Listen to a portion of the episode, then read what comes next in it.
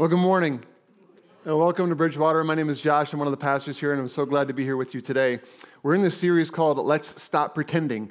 Uh, we're talking about the reality of our relationships. And sometimes uh, you might come to church and you hear something presented, and you're like, man, I wonder if I'm ever even going to face that. I wonder if that's something that's going to be a part of my life. I wonder if I have to look out for that. Today's not that day. And today's the day where we talk about something that we're all in all the time. And it's not simply relationships, it really is about conflict.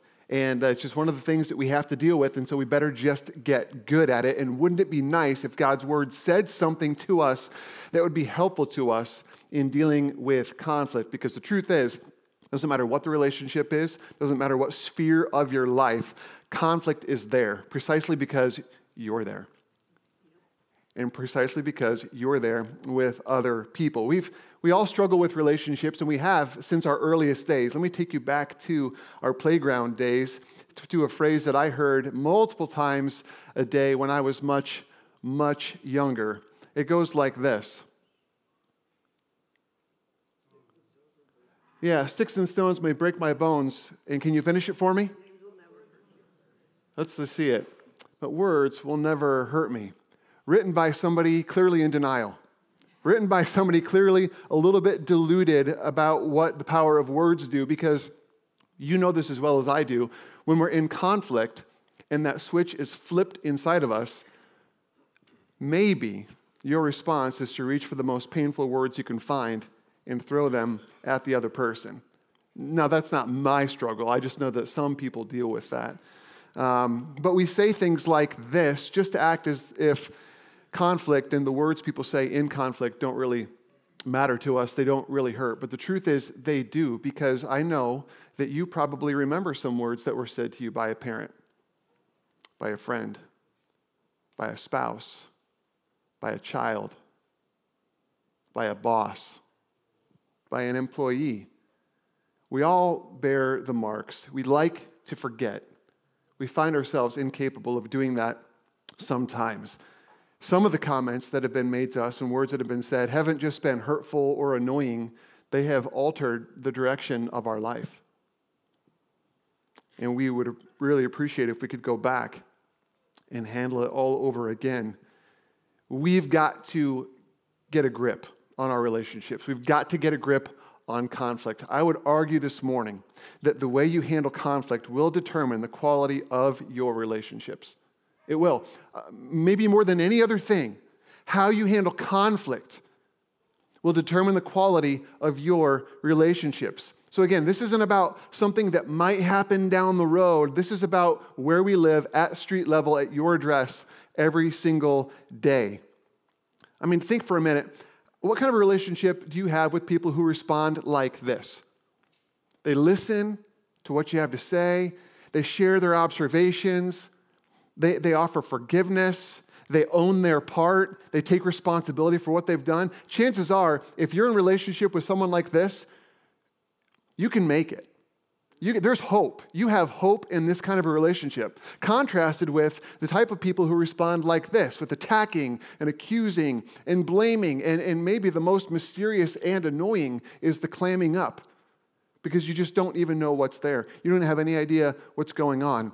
Relationships with people who respond like that are really, really difficult. So it really is pretty simple. We understand that how we handle conflict in our relationships will determine the quality of them. And what's sad, what's sad is that we often live with so many problems in our relationships that we don't have to live with because we ourselves can do something about it.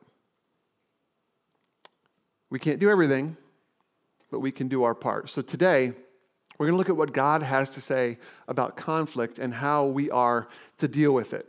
Paul, a writer of Scripture under the inspiration of the Holy Spirit, pens some words in the 12th chapter of Romans, specifically about relationships, and, and give us a clear and concise path to getting to a place in relationship, not where we can avoid conflict altogether, but we can deal with it in a way that provides for progress and brings hope. Wouldn't that be nice? Think about your most strained relationship. No elbows, no glances. Just think about it. Wouldn't it be amazing if there was just a little bit of hope shown in that relationship. But here's the deal I need to let you know right from the very beginning this will be difficult for us for more than one reason, but here's just a couple quick ones. One, the instructions Paul gives are countercultural. This is not going to show up in your news feed. It's not going to be demonstrated for you on social media in all likelihood. This is countercultural. We don't see this often in politics. We don't see this from people that we, that we ought to be able to respect. We don't see this from our school and governmental officials. We don't see it. Secondly, it's difficult. So I just need to let you know what we're going to do today.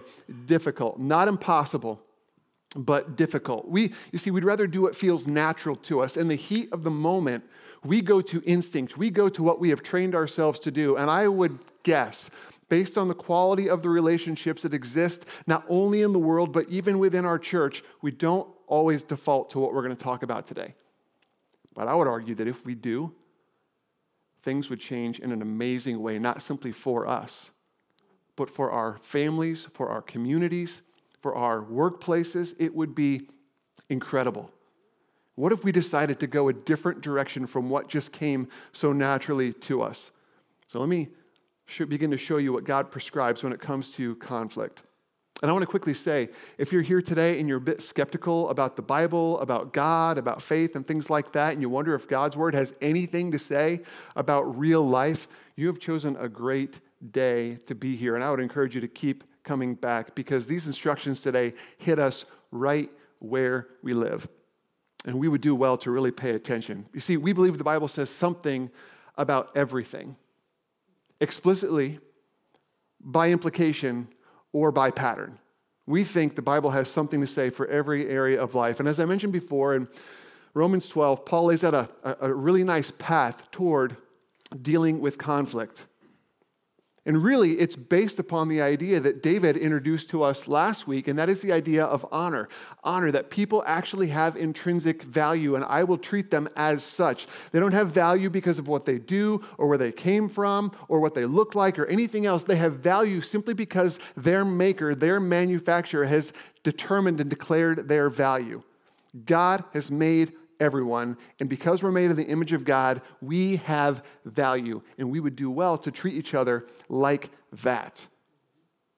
So let's start with a summary of Paul's instructions. We're going to be in Romans 12, but we're going to begin with the very last verse in this chapter, which says this Don't let evil conquer you, but conquer evil by doing good.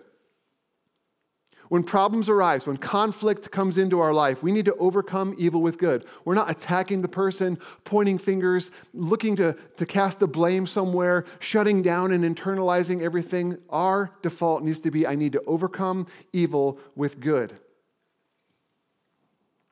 So, if last week was about the fact that we need to honor everybody, this week is really more specifically how to honor everyone. And here is the big truth we honor God and others by overcoming evil with good.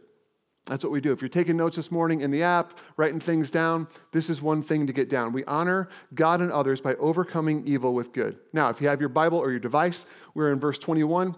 We're going to go back up to verse 14 and start right there. Here's what Paul says Bless those who persecute you, don't curse them, pray that God will bless them. All right. Take a deep breath because what Paul does right in the very beginning is addresses you. He addresses me. He does not say the path to solving conflict is by fixing the other person. What we're going to do today requires a laser focus on us, our part. So we just need to let everyone else go in this moment and say, okay, this is about me. Not if only the other person would, I could. Nope, none of that. Paul says, Bless those who persecute you, don't curse them, pray that God will bless them. Well, Paul begins by addressing what we have to say toward and about people that we're in conflict with. And he says, You are to pray for them and you are to bless them, asking God to bless them, to do good things for them.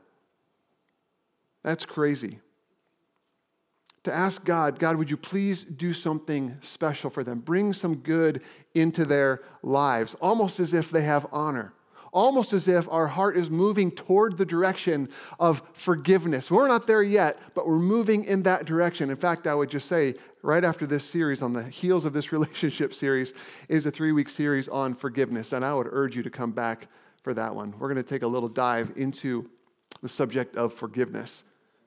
So, how do we practically overcome evil with good? The first of five strategies to overcome evil with good comes from verse 14, and it's this control your tongue. That's it. Control your tongue. How many times have things spun out of control because we didn't control our tongues? We wish we could go back and take those words and, and bring them back in, but we can't. We wish we never would have heard or received the words against us, but we did. Think about some of the most recent conflicts you've had. How much differently would it have gone if you would have simply controlled your tongue? What about blessing people or praying for them rather than attacking them and digging up the past? You see, what tends to happen, at least for me, is when I'm in conflict, I travel the well worn paths in my life that I've established. I do the same old things. It's the same old response that I have to fight so hard against. Some of you might be yellers, some of you name callers, some of you uh, just like sort of physically uh, outward and violent. My go to is unfortunately sarcasm. I can get real, real, sarcastic and use it as a weapon. It is a daily prayer request that I have to ask God to help me not use sarcasm as a weapon. The problem is, I really enjoy it. And I, and I can use it for good. Sarcastic humor to me is clever and fun, but in a fight, it's cheap and easy and it's pretty evil.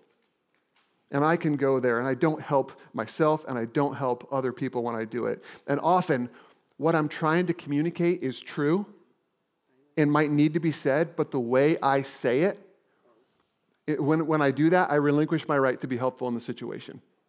I've offered something true packaged in sin and selfish motivation, and therefore I've rendered it unuseful. Not only that, but the text specifically commands us to pray that God would bless people. So, really, Paul's asking us to redeem the use of our tongues by not using them for evil, but using them for good. And this is so unnatural. It goes against every grain of my flesh to do this. But when I fail to do this, I actually dishonor and devalue the other person. They're just in my way now. And I need to remove them from my way, so I will just attack them. I will be sarcastic with them, or whatever we do.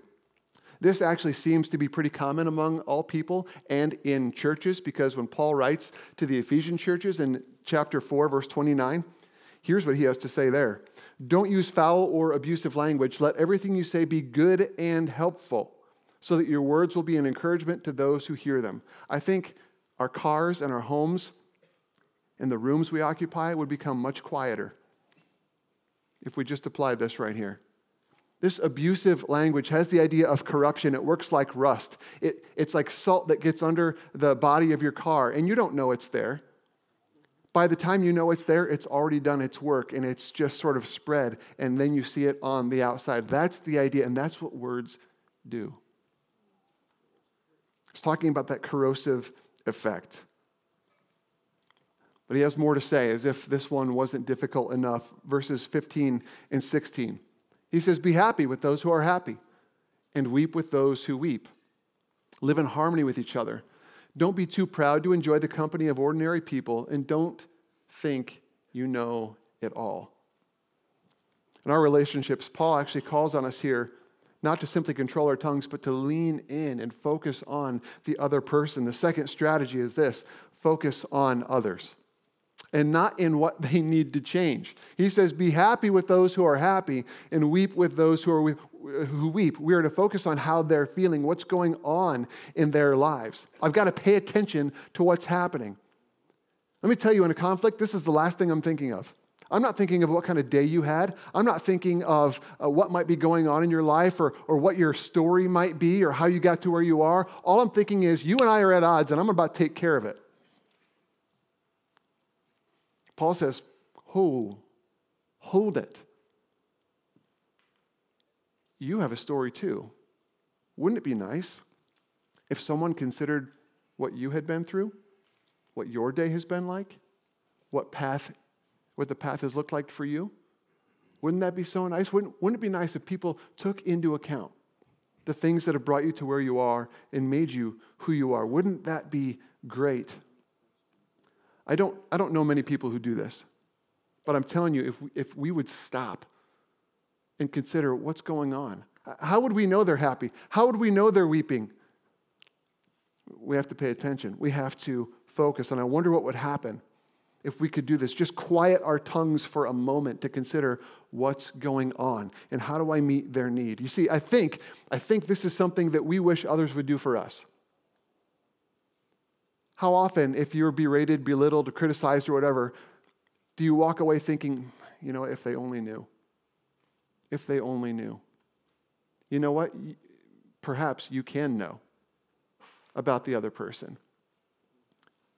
You know, there's a passage of scripture that gets tossed around, not as commonly as sticks and stones did, and that's not scripture. But Luke 6:31 says this. It's called the golden rule. Do to others as you would like them to do to you. Now, I like to play that one on defense. Right? Hey, hold it. Are you treating me right now the way that I would want me, uh, that I would that you would want me to treat you? No, if not, then change course. But I don't naturally want to apply this one to myself. But what Paul's getting at here and what Jesus also taught is you can't control what other people do, but you can control what you do. Paul says, focus on others, consider what might be going on in their lives, and don't think that you know it all, that you've got the full picture. Now let's get back to Romans 12 for the third strategy. Verse 17 Never pay back evil with more evil do things in such a way that everyone can see you are honorable. I feel like this whole set of instructions is we're just running a million miles an hour, and Paul's like, pump the brakes. Control your tongue, focus on others. Thirdly, keep doing what is right. That's what you've got to do. It goes against the grain. Every fiber of my being wants to speed things up and play into the anger and impulses that are rising up inside me. Someone does something wrong, you come back harder, louder, stronger. You hear this in children. He started it. You know, you, you watch athletic events. There's the one act that the one athlete does. He tugs the jersey of the other one, and, and no problem there, nothing happens. But then the retaliation, what is it? It's a hand to the face. It's, and it's always the second one that gets called. It's rarely, rarely ever the very first thing that's done that gets called. It's always the retaliation that gets called. Apart from the fact that those little things sound like things that kids say regularly, uh, they have no place among us. The sad thing is, it's not just kids who use phrases like that. You work with enough adults, you understand that everyone gets older and some people also grow up. This is all too common. And if someone asks you in the middle of a conflict to answer honestly, do you want to get even? I think we'd probably, most of us answer, absolutely. You bet I do. But the instructions are clear slow it down. Have we been praying for good for the other person? Have we been looking for opportunities to do good for them? To plan good for them, not vengeance? Now, you might find it difficult to do good to the person you're in conflict with. Like you might be at a loss. What would I even do here? Let me encourage you don't stop praying, looking, trying, and asking for ways you can bless the person you are in conflict with. Sometimes, sometimes all this means is refusing to talk about them and choosing to talk to them. In fact, this is one of our staff values at Bridgewater Church. We do not talk about people, we talk to them. If Julie and I have a problem, she'll be the very first person who knows about it. She will not hear it from any of you. Because we don't talk about people, we talk to them. Julie and I will work this out. If we can't get it, then we will get helpful, uh, helpful people involved to help us get past this. This is what I'm talking about. What would change in your life? What would change in your family if you refuse to talk about people, unless, of course, you're praising them? and chose to talk to them. Let me tell you, as a pastor in a church, it is so encouraging to me. I would rather anyone, whatever you've got to say, just say it right to me. And to learn that I'm the first one to hear about the gripe is amazing.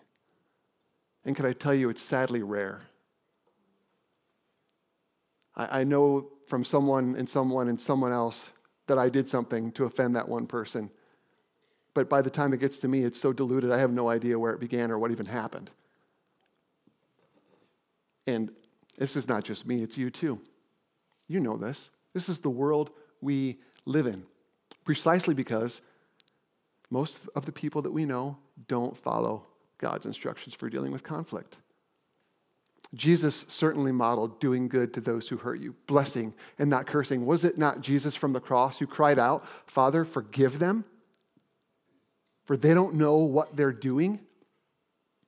We look at that and say, that's unbelievable. But then we might say, well, that's Jesus. I mean, that, it's like he was God, so it's kind of harder for people to do that. But there are people who have done this. One such person is Martin Luther King Jr. Here's what he said Darkness cannot drive out darkness, only light can do that. Hate cannot drive out hate, only love can do that. In so many ways, I'm moved by the convictions of Martin Luther King Jr., who believed that every single person was redeemable. Even people who dishonored him, devalued him, called and thought of him as less than human. He responded in love. It is possible. It is possible, and it's necessary if we're going to overcome evil with good. There's another step. Look at verse 18. It says this Do all that you can to live in peace with everyone. Okay do everything you can to live in peace with everyone. Paul calls us to strive for peace, but don't miss what's implied here. Do all that you can.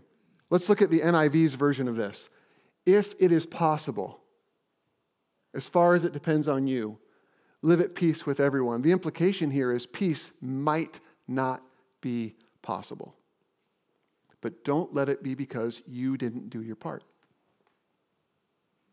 if the bridge will be burned between you and another person, don't drop the match on your end. Strive for peace? Yes. Own your part? Yes. Listen to what they have to say? Yes. Ask for forgiveness? Yes. Give forgiveness? Yes. Work to restore? Yes. But you can't make the other person forgive you. You can't make the other person listen. You can't make the other person see forgiveness. And you can't uh, make the other person work to restore. You can't do it you can do everything you can to position yourself to be ready to see that relationship restored. But this points out the fourth strategy, and that is this recognize your limits. There will be people who will just choose to be immovable, and they will not restore with you. Now, I don't think the problem with us normally is that we try so hard and do everything we can. I think, I think we call it quits early. We're like, ah, yeah, I, you know, I, I called. I did. I called. I called once. I sent a text. Did they get it? I don't know. I've done everything I can. I think, I think we pulled the plug on the process way too early. I mean, really, have we been praying for them? Have we been speaking well of them? Have we been focusing on what's going on in their life and acknowledging that we understand that it must be difficult to be in the position that they're in? Have we done and planned good things for them, refusing to take vengeance? Have we done any of that?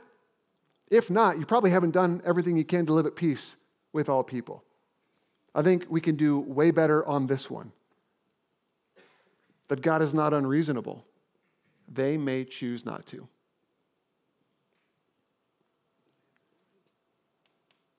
Why is this such a big deal? I think often it's because we expect other people to do this for us. We expect them to make the effort. We look for them. We, we know when they haven't called, texted, spoken, whatever. We're very aware. And we think they need to do it, but we really struggle to do it. But Paul is saying, you do everything you can. And then, and only then, you leave it in the hands of God. Let Him do what he's going to do. Finally, Paul gives us the fifth strategy to resolving conflict with good in verses 19 through 20. Let's take a look. Dear friends, never take revenge. In case we missed it, he brings it up again. Leave that to the righteous anger of God, for the scriptures say, I will take revenge. I will pay them back, says the Lord. Instead, if your enemies are hungry, feed them. If they're thirsty, give them something to drink. In doing this, you will heap burning coals of shame on their heads. What's he saying? To borrow a popular phrase, the fifth strategy is this kill them with, with kindness.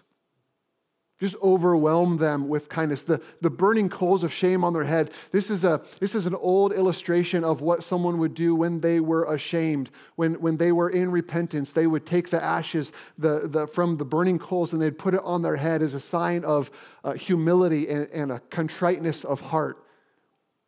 They, they've recognized what they've done, and Paul says, You just keep piling on the good. Just keep it going.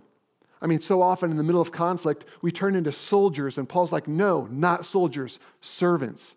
That's who you are. That's who you need to remember you are in the middle of conflict. But we're concerned about justice. Paul addresses that. God is the God of justice. If there is a wrong done, God knows how to deal with it. It's kind of like when my kids are trying to work out a conflict between the two of them or the four of them, and they're not doing it well. You know what I know about that situation? I am way better at meting out the judgment than my kids are. If they would just appeal to mom and dad when they can't get through it, oh, we have very effective ways of taking care of discipline. God is saying, just leave it to me. It's, it's his job. His anger is always righteous. Mine, slightly less righteous. Your boss is making work terrible for you. Set your eyes on Jesus and serve them with joy. Spouse driving you crazy pray for them, do good for them. The list could go on and on. I hesitate and don't like giving positive examples of things I've done, um, mainly because I don't have a lot.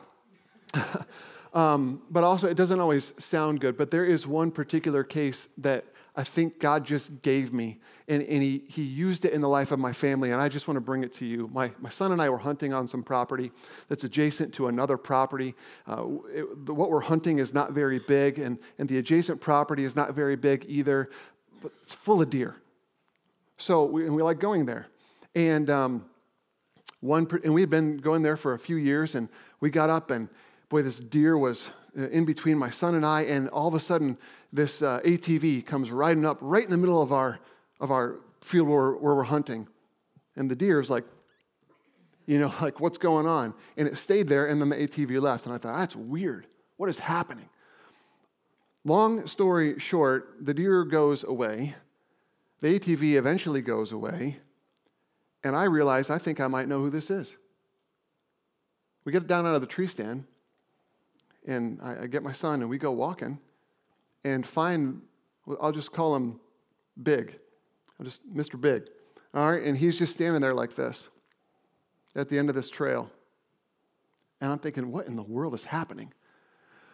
Walk up to him and realize he's got a giant problem with me and my son hunting this property, taking all the deer away from everyone. And, you know, I, I don't know.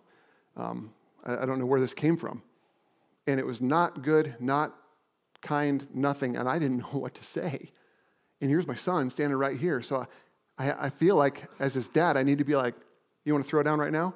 You know, like, like show my son how tough, how, how, we, how men deal with this stuff. And besides, we're both holding weapons. Set that aside. Um, that's not an option. And so, anyway, this conversation gets pretty intense, but I keep asking questions like, I don't understand where this is coming from. What, if there was a problem, why not just say something? I, anyway, at the end of it, I just said, listen, if, if, if it's that big of a deal to you, we just won't hunt here anymore. It's okay. Uh, this is a big state, it's a big county.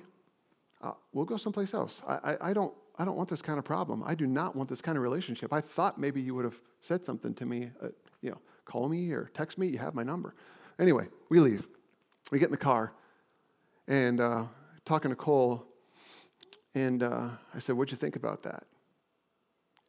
And Cole said, I wish you would have stood up for us. I said, What do you mean? He said, Well, that was totally unfair. I wish you would have stood up.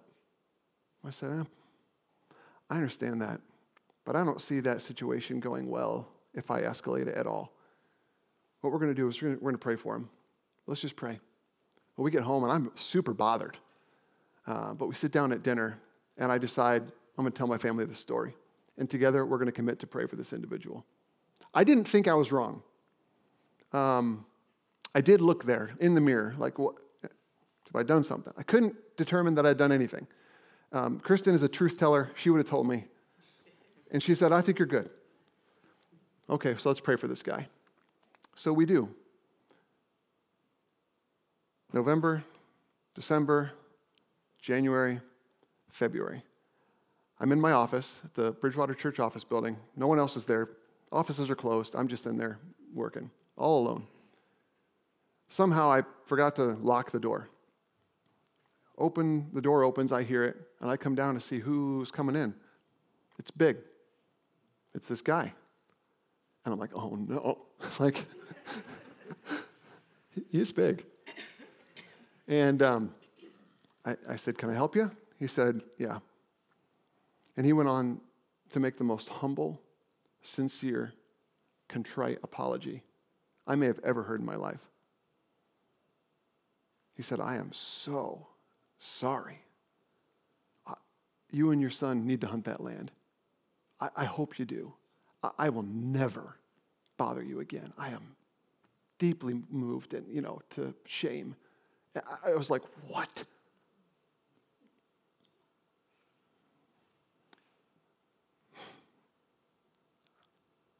got to go back to Cole and say, you know, I, I could have dealt with it a different way. But I can't turn a man's heart. I can't. But God did. And you got to experience that. Unbelievable. And that, that really changed my perspective because sometimes I, we preach and I believe and I really want this to be true and wonder does it really work? This just sounds like pansy stuff. No, this is God's way. And it really is unbelievable. And it shows us once again that the way you handle conflict will determine the quality of your relationships. So here's a question What kind of relationship do you want? What do you want your relationships to look like, and what are you willing to do to get there? Are you willing to honor people by overcoming evil with good? What would happen in your marriage, at your job, with your kids, with your parents, with your neighbors? if you began to show people honor. As we do this, I think we would watch, watch a lot of things change. Not only that, I think we would mirror God to the world because here's what I know never once were we good toward God. Never one time. And never once has He been evil towards us. Romans 5 10 and 11 says, for since, our relation, for since our friendship with God was restored by the death of his son while we were still his enemies, we will certainly be saved through the life of his son. So now we can rejoice in our wonderful new relationship with God because our Lord Jesus Christ has made us friends of God while we were his enemies. So here's the time now to mirror God to the world. This is how we honor each other, even in conflict. So let me just give you three quick questions to ask yourself in conflict. First, what do I want for this person right now? If the answer is anything evil, you're wrong. All right? What does this person need right now? Is the second question to ask. What do they need most right now? We're focusing on them. This is what we're doing. And the third is do I want to be right or do I want to be righteous? There is a difference. We need to choose the way of righteousness. Let me encourage you to be here in three weeks as we talk about forgiveness. I do want to say that uh, relationships are tough. We've created a resources landing page for you uh, right here. You can uh, scan with your phone. This QR code takes you to our uh, Bridgewater uh, resource page for this series. We've got two weeks of resources up there already today, and the next two weeks uh, as things get a little, get, little more complicated in our relationships and what we're talking about, we'll supply some more resources there for you to, uh, to look at. Also, as you leave today, you can grab a magnet, one per refrigerator. Um, five strategies for overcoming evil with good. Just take them as you leave and walk out the doors today. And um, we would do well to mirror God to the world this way and watch Him change things right before our very eyes. But we need help. So let's pray. God, you have been so good to us, and we don't deserve it at all. nothing that we've done that would cause you to look at us and say, I should love them, but you just do because you are love. I pray that as we walk out of here today, and probably, I would guess, pretty quickly, have an opportunity for conflict. I pray that we would take a deep breath, slow down, and employ the strategies that you have laid out for us in Romans 12, believing that you can not only change us, but you can change the people we're in conflict with. I pray that as we do, you'd give us great joy and you would help us to look like Jesus to the world and you would change people's lives through it. In Jesus' name we pray. Amen.